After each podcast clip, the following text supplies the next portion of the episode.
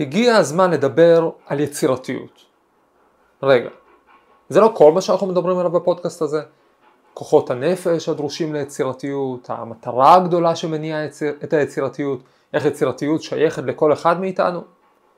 זה נכון, נכון, אני יודע שאתם איתי, מקשיבים לסיפורים, חושבים על התובנות, אבל גם לפי השאלות, בתגובות, בוואטסאפ או בסוף הרצאות שאני מעביר, אני יודע שאתם גם תוהים. כמה אפשר לדבר על יצירתיות בלי לדבר על היצירתיות, כפי שאנחנו מבינים אותה? על היכולת להבריק רעיון, לפרוץ מחסום, לפתור אתגר, לחשוב מחוץ לקופסה. כל הקלישאות האלה, שכדרכן של קלישאות, יש בתוכן אמת. אז בואו, בואו נשאל למה ניוטון לא היה סיני. בואו נפגיש את ניוטון עם זעתות בן שנה וחצי. בואו נבדוק אם שלמה המלך מנסה להעליב את אהובתו או להחמיא לה כשהוא משווה את השיער שלה לעדר של עיזים. וביחד נלמד את אחד הסודות הגדולים של יצירתיות במדע ובחיים בכלל. שלום לכם, תודה שהצטרפתם אליי לפודקאסט, המדע מחפש, מש... מחפש משמעות.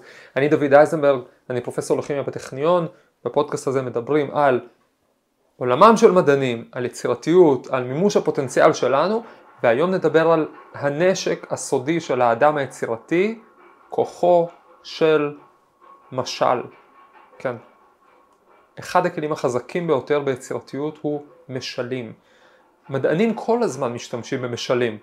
משלים, מטאפורות, דימויים, תחום הביולוגיה למשל, כל כולו רווי במשלים ובדימויים מורכבים, שימו לב כמה מהם במשפט אחד, למי שצופה אני ארים את היד, אני אנסה לשנות את הכל למי שמאזין, DNA למשל, הוא נמשל לקוד תוכנה, אז אחד הבסיסים שלו, זאת אומרת המולקולות שמרכיבות אותו, זה אות בקוד הזה, והגנים שבנויים מה-DNA הם תוכנות שלמות, אפשר לערוך אותם, אני קשה אפילו לתפוס, אבל כל הדימויים האלה של קוד, אות, עריכה, תוכנה, זה לא מילים של ביולוגיה, אלה דימויים שאנחנו משתמשים בהם. אפשר לערוך אותם למשל על ידי שיטת קריספר, קיבלה נובל לאחרונה, שהיא, קוראים לה מספריים מולקולריים, אמ, שכדי לגרום לתאים, כן, גם תא זה דימוי, אה, שהם מפעלי ייצור, מטאפורה מורכבת יותר, שמרכיבים את החלבונים, שהם אה, מכונות הייצור, ייצור או מכונות מולקולריות מופלאות וכולי וכולי.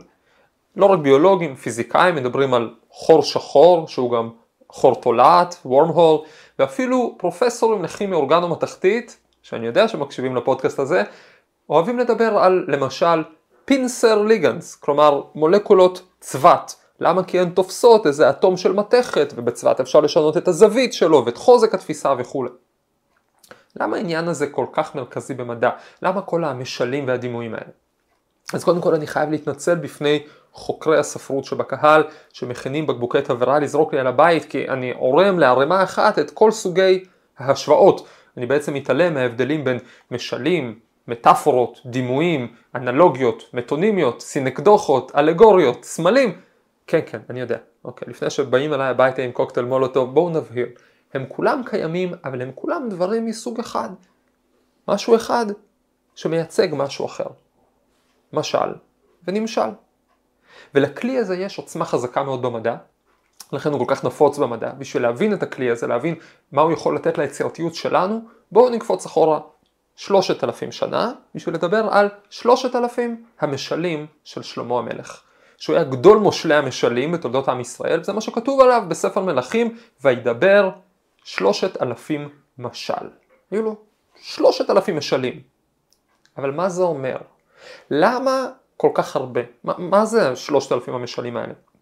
בעצם אפשר להבין את המספר הזה, את התיאור הזה, את המחמאה הזאת, בשלושה אופנים שונים, אחד מעל השני, כאשר כל אחד מדרגות ההבנה של מה זה שלושת אלפים משלים, הוא בעצם איזושהי שיטה לשימוש במשלים ככלי, במדע וביצירתיות בכלל. בואו נראה אותם אחד אחד. הבנה ראשונה, שלושת אלפים משלים שונים. זו לכאורה ההבנה הפשוטה ביותר. פעם שלמה המלך סיפר משל על דבורה, ופעם הוא סיפר משל על שלושה חברים, כל פעם סיטואציה אחרת, כל פעם מסר אחר, כל פעם משל אחר. כלומר, להגיד ששלמה המלך ידע להגיד שלושת אלפים משלים, זה להגיד שהוא ידע ליצור דימויים קולעים, להביע רעיונות שונים בצורה ציורית, כל מקום שהוא רואה אותם. זה הדבר שאנחנו רואים בכל מקום במדע המודרני, סתם בתור ניסוי. פתחתי כשהכנתי את זה, את תוכנת זוטרו, תוכנה שבה אני מנהל את המאמרים המדעיים שאני קורא. עשיתי ניסוי, פתחתי באקראי שני מאמרים. לא הייתי צריך אפילו לקרוא אותם, כבר בתקציר, כבר התקצירים היו עשירים בדימויים. שניים מתוכם לדוגמה, המילה חור בכימיה, מילה אחת, אבל היא משל שלם. זה לא בדיוק כימיה, גם כימיה זה פיזיקה של מוצקים, חור זה חלקיק דמיוני שנוצר בתוך גביש מוצק שחסר לו אלקטרון, הוא יכול לזוז כמו אלקטרון, יכול לעשות כל מיני דברים, למרות שהוא לא ממש קיים, הוא רק חור. מילה אחת מעולם אחר שממשילה לנו עולם דימויים של עולם שלם שאפשר לחקור אותו. במאמר אחר, נחקור ונדבר על זה טיפה יותר, משוויצים שגידלו איזשהו חומר חדש, חלקיקים של איזושהי תחמוצת, בצורת אלוברה. ובאמת האלוברה הזאת היא בגודל מיקרוסקופי, צריך מיקרוסקופ אלקטרוני עוצמתי בשביל לראות שהחלקיקים בצורת אלוברה, אבל כן הם קצת מזכירים אלוברה. מה זה חשוב בעצם שהם נראים כמו אלוברה? למה הם טורחים לא רק להגיד את זה, אלא אפילו לכתוב את זה בכותרת, חלקיקים דמויי אלוברה. אולי זה סתם תיאור חיצוני, זה מזכיר להם משהו אלוברה, אז הם כתבו את זה. הסיבה שמדענים כל הזמן מחפשים משלים ודימויים, כי משל הוא הרבה יותר מתיאור חיצוני. משל הוא גשר בין שני עולמות. הוא השוואה שמתחילה בנקודה מסוימת, מתחילה בתכונת דמיון מסוימת, אבל אף אחד לא יודע איפה היא תסתיים. ולכן משל הוא כלי לא יאמן לחשיבה יצירתית, הוא פותח לנו שער לעולם חדש. למשל, במאמר של האלוברה, החלקיקים מזכירים להם שיח אלוברה. אוקיי, מה זה אומר? זה אומר שכמו אלוברה זה פתוח כזה, יש לזה הרבה עלים, יש לזה שטח פנים גבוה, בסדר. אבל מעניין, זה גם אומר שלכל עלה יש אזור רחב בהתחלה וצר בקצה. כימאי hmm, ישר מתחיל לחשוב, האם האזורים האלה יתנהגו מבחינה שונה, בצורה שונה, מבחינה כימית, אחד יתמוסס יותר מהר, יותר לאט, אחד יגיב יותר מהר, יותר לאט. או אפשר לשאול שאלה ממש מופרכת על המשל הזה, האם כמו באלוברה גם העלים של התחמוצת המיקרוסקופית הזאת הם מין פריחים מבחוץ ובשרניים מבפנים? שאלה, או שאולי כאן הדימוי שלנו נשבר, אפשר לחשוב על זה. בעצם מרגע שמשל הוא הקבלה בין שני עולמות, מרגע שעשינו את ההקבלה הזאת, אפשר לחקור אותה. אולי מתחבאים בדברים מעבר לדמיון הראשוני, אולי מתחבאים פה צדדים שיעשירו את ההבנה שלנו על המצב, בין אם הם צדדים שהם גם כן דומים, או בין אם הם צדדים שונים שנרצה להפריך אחר כך. ואיפה אנחנו רואים את זה בחיים שלנו, ביצירתיות שלנו, לא רק במדע. משל זאת שיטה שאפשר להפעיל כדי להגביר את היצירתיות, וככל שמתאמנים עליה יותר, מת... אה, משתפרים בה. למשל, נניח שאת מרגישה תקועה מול איזושהי בעיה בחיים. נגיד, הציעו לך עבודה ואת מתלבטת, ואת מתלבטת אם לקבל אותה. מה המשל שהכי מתאים לסיטואציה שלך? איך את מרגישה כרגע? האם את מרגישה כמו רב חובל שמשיט את הספינה שלו בתוך ים אינסופי של אפשרויות? או שאולי את כמו מישהי שעולה לאוטובוס ומתלבטת אם להתיישב ליד האדון עם הסלים או הגברת עם התינוק. ברגע שאנחנו מתחילים להציע משלים ולחקור אותם, הסיטואציה נפתחת לכיוונים חדשים.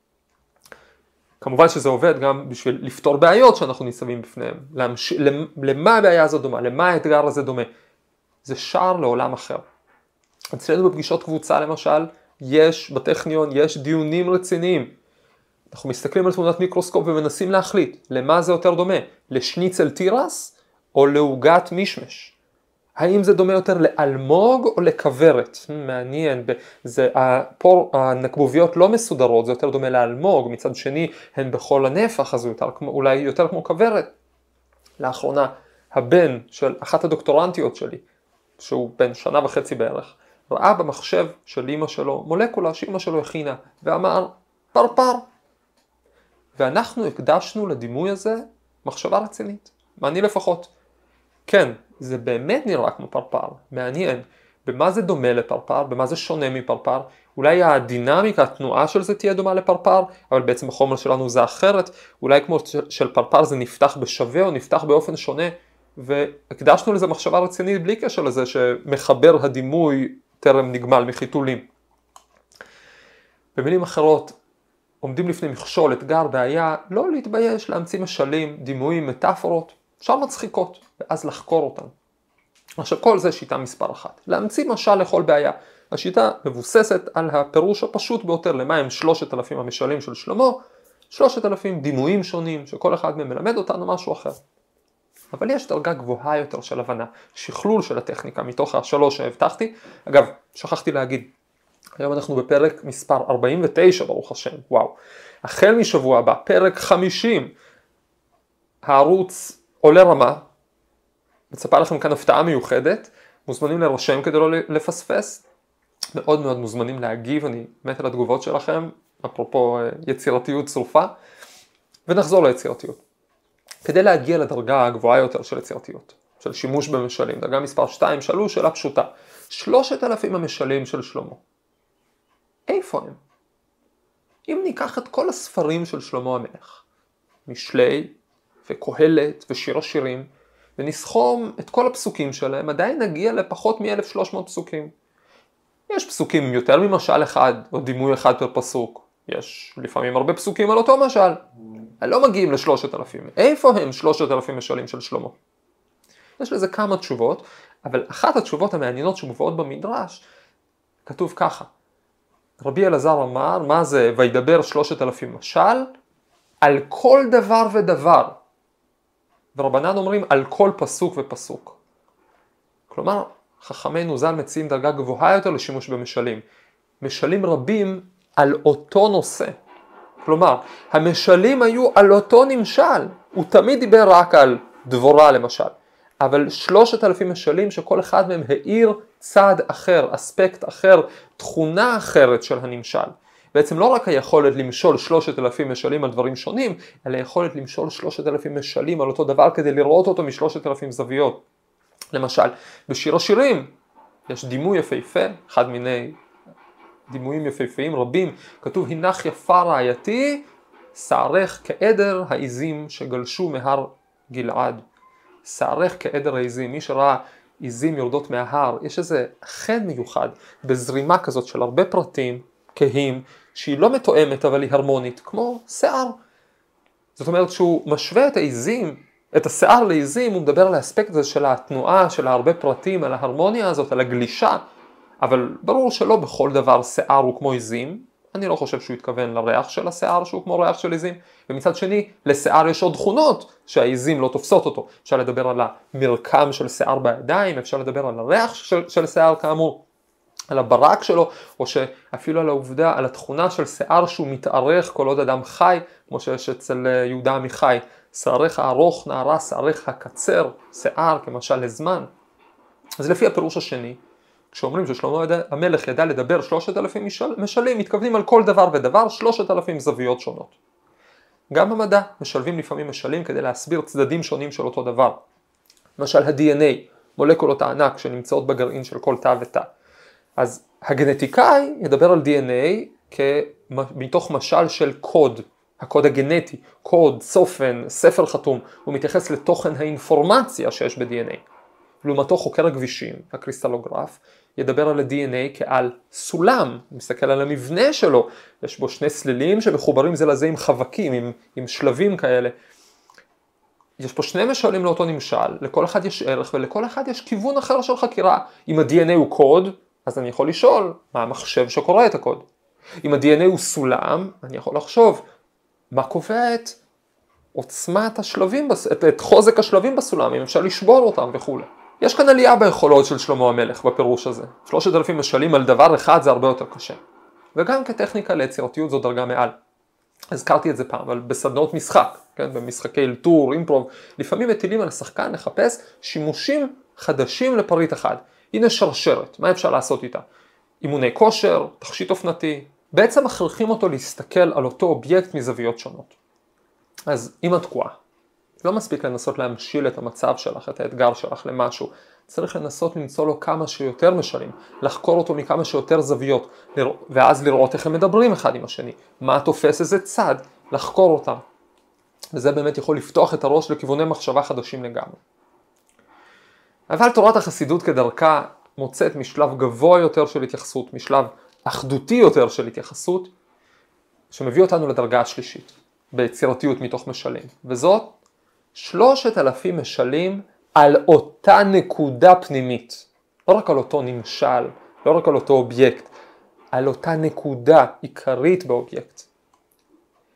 כאן בעצם מגיעה השאלה המוזרה ביותר שנשאלה בפודקאסט הזה אולי, והיא השאלה למה ניוטון לא היה סיני? אני יודע שזו שאלה שאתם שואלים את עצמכם כל בוקר, ובכל זאת, אם לחשוב על זה, זאת לא השאלה הכי מפגרת. למה ניוטון לא היה סיני? תנו לי להסביר. קודם כל נזכר רגע מה זה ניוטון. קודם כל נזכר בעצם שיש לנו שיטה בדיבור על יצירתיות.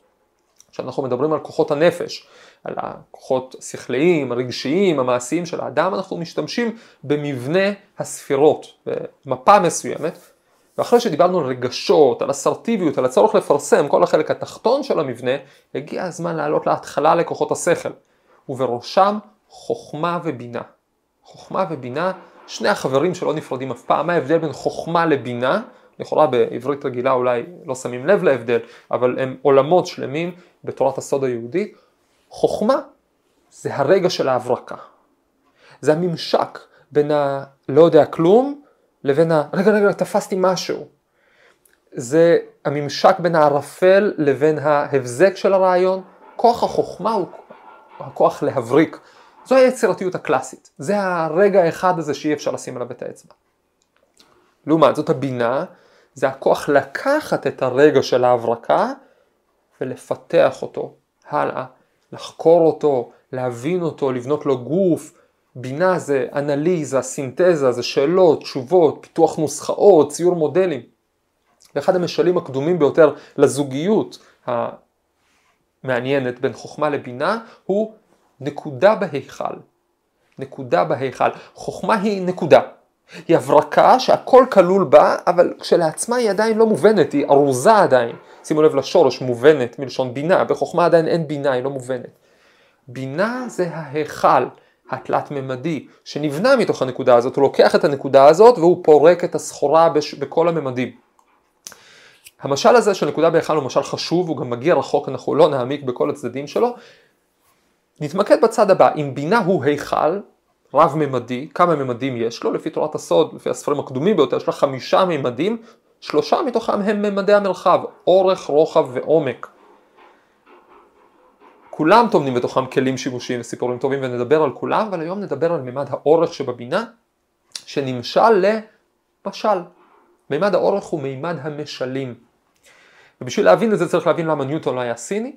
בואו נזכר רגע מי היה ניוטון. ניוטון היה פיזיקאי, חי לפני למעלה משלוש מאות שנה, וכמו רבים בזמנו הוא ניסה להבין שאלה אחת מאוד חשובה, למה הירח לא בורח לנו?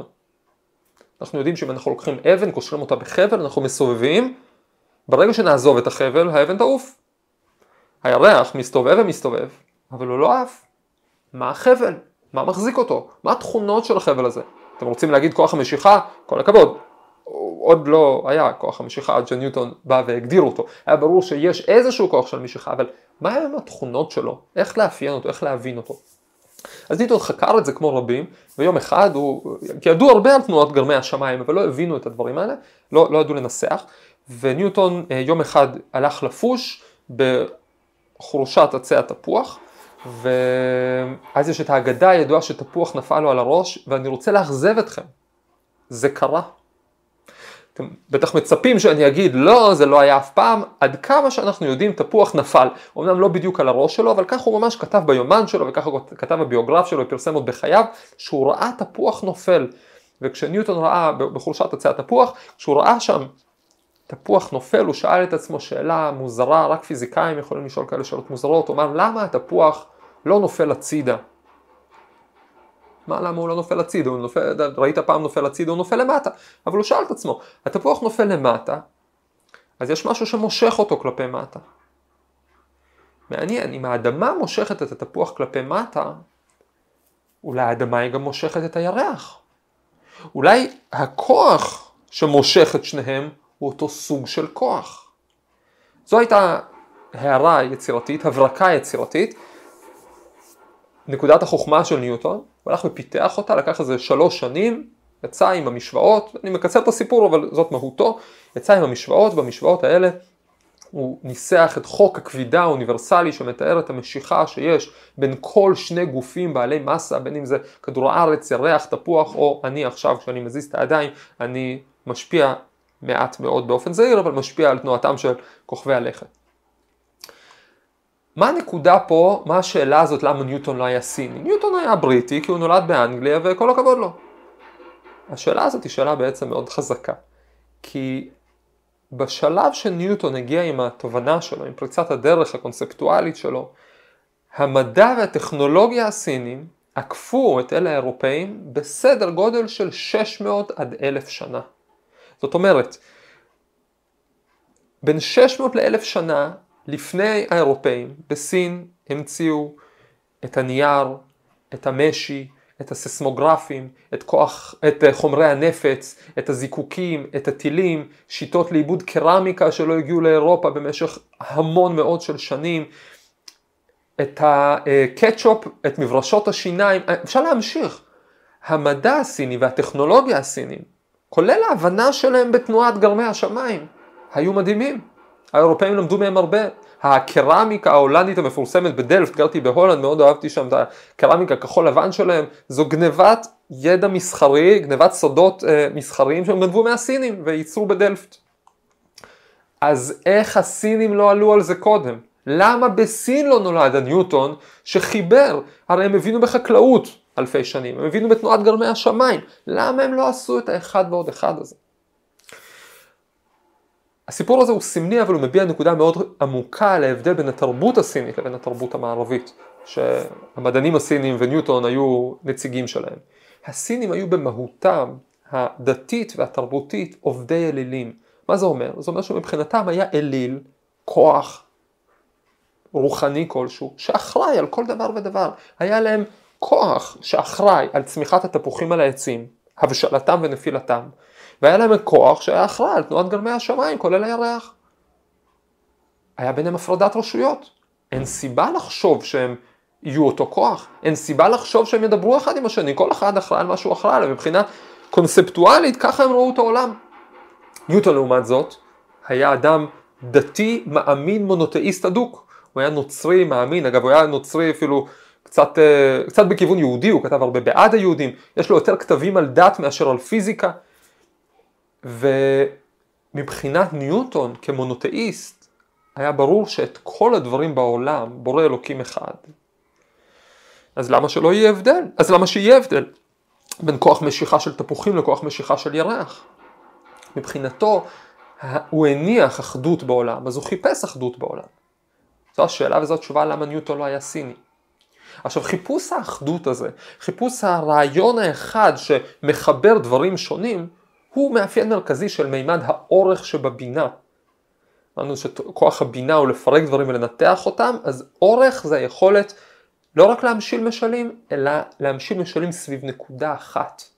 ככה כותב האדמו"ר החמישי של חב"ד לפני כ-120 שנה, הוא כותב על אורך במינה, הוא אומר שאורך הוא מעביר נקודה אחת מלמעלה עד למטה, כל פעם בלבוש אחר, הוא כותב אורך הוא המשכת המושכל, כלומר המשכה של הרעיון, הנקודה של החוכמה, ההבאה שלה ממקום אחד למקום אחר, הוא כותב ממדרגה למדרגה על ידי משלים ודוגמאות, שימו לב לדימוי, כטבעות האחוזים בשלשלת, באופן שהטבעת האחרונה היא שווה בדמותה וצלמה לטבעת הראשונה.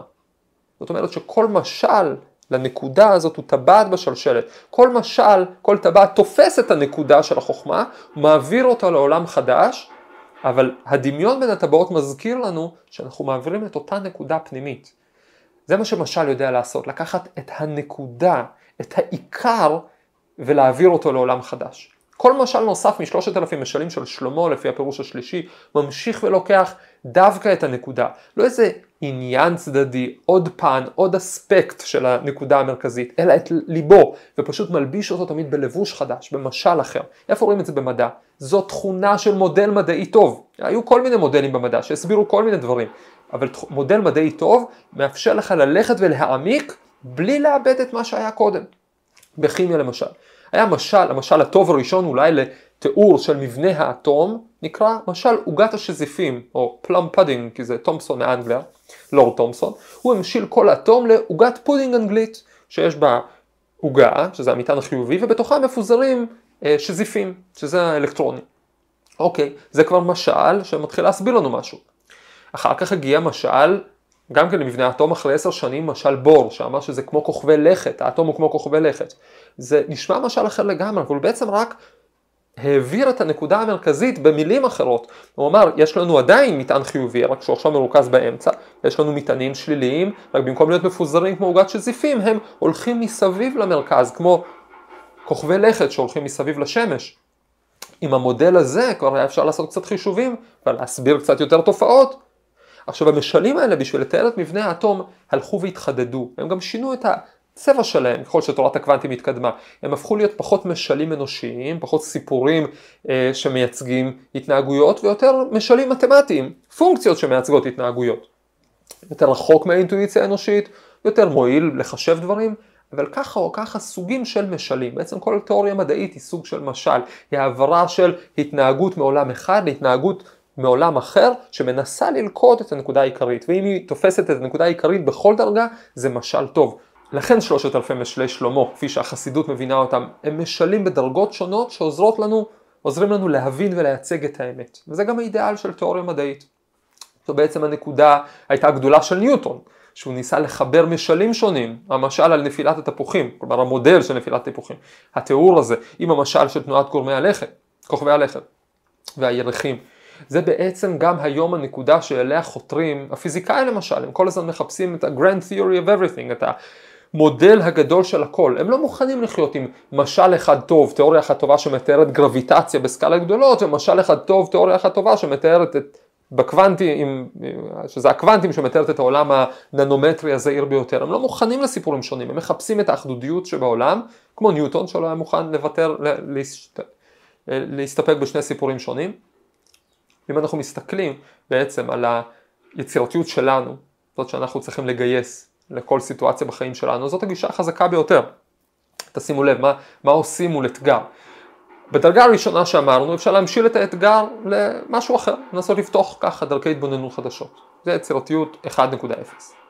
בדרגה השנייה אפשר להסתכל על המצב הזה דרך עוד ועוד משלים, לזהות צדדים שונים שלו. יצירתיות 2.0.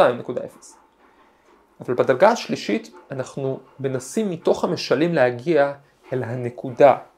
מתוך ריבוי הסיפורים לבנות את הסיפור, הסיפור. לנסות מתוך המצב הנוכחי לראות לא רק את הסיפור שלו, אלא איך הוא משתלב בסיפור שלי, בכל החיים שלי כחלק מסיפור אחד שלם. לא כאיזושהי מקריות נקודתית שאני צריך עכשיו להבין אותה, אלא לראות איך היא משתלבת בהכל. איך האתגר הזה הוא חלק מהמסע הכללי שלי לעבר הטוב האמיתי והנצחי. זה לא קל, אבל זאת היצירתיות האמיתית. Herzlacher.